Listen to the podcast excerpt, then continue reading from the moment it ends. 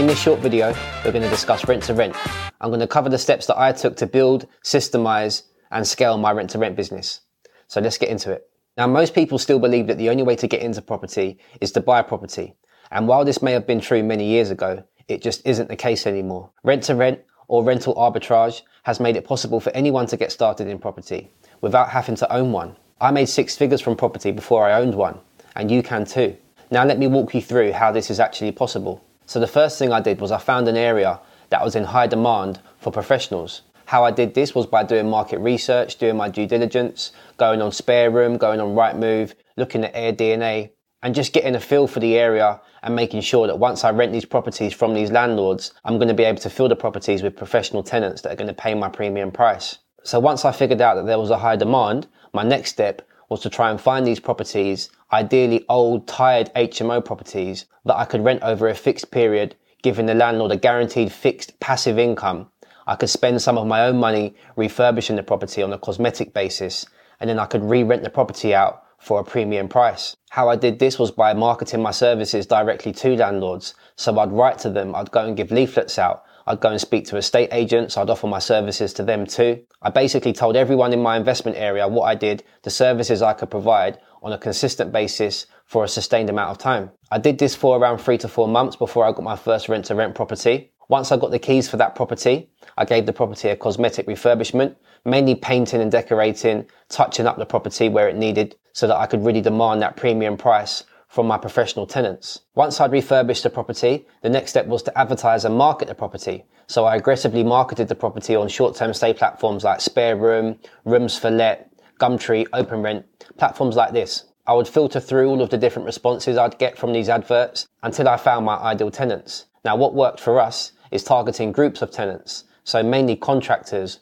groups of workers who were already in a group. So groups of five or six contractors that were already working together on a job. They already had that cohesion between each other and they'd be looking for an all-inclusive, fully serviced property that's close to their work. So we targeted these groups of people and that really helped us in the beginning to build our business. Each house we took on, we'd find a group, we'd put that group into the property and that would allow us to move on to the next property and so on and so on and so on. This built us a very solid foundation in the beginning. Now, once we had these properties filled, our next step was to start to systemize the business. Now, in the beginning, I was doing most of the jobs myself. So I was cleaning, I was setting furniture up myself, I was doing all the viewings, I was doing all of the admin, and I was starting to become a bit of a busy fool. So what I needed to do was get myself out of the business and bring people in who can help me run the business and do the day-to-day tasks so I can focus on marketing and getting more sales, more customers. So once I got to around five or six rent to rent properties, I started to employ people. I started to bring people into the business on a part-time basis to do jobs that I was doing myself that maybe I wasn't really great at, which then allowed me to focus on what I was good at. I employed a handyman to do the maintenance.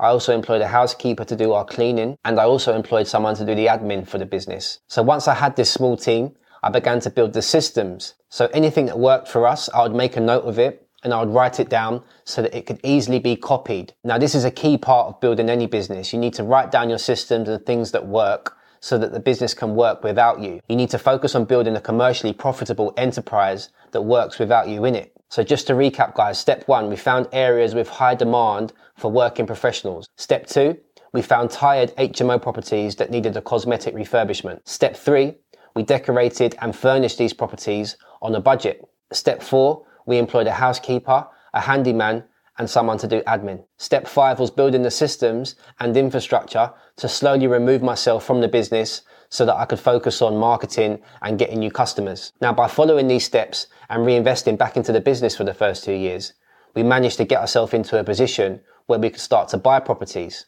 Nowadays, I spend around one hour each week on this business, which has allowed me to concentrate on building my own property portfolio and also building my property training company. Now, bear in mind, five years ago, I knew nothing about property.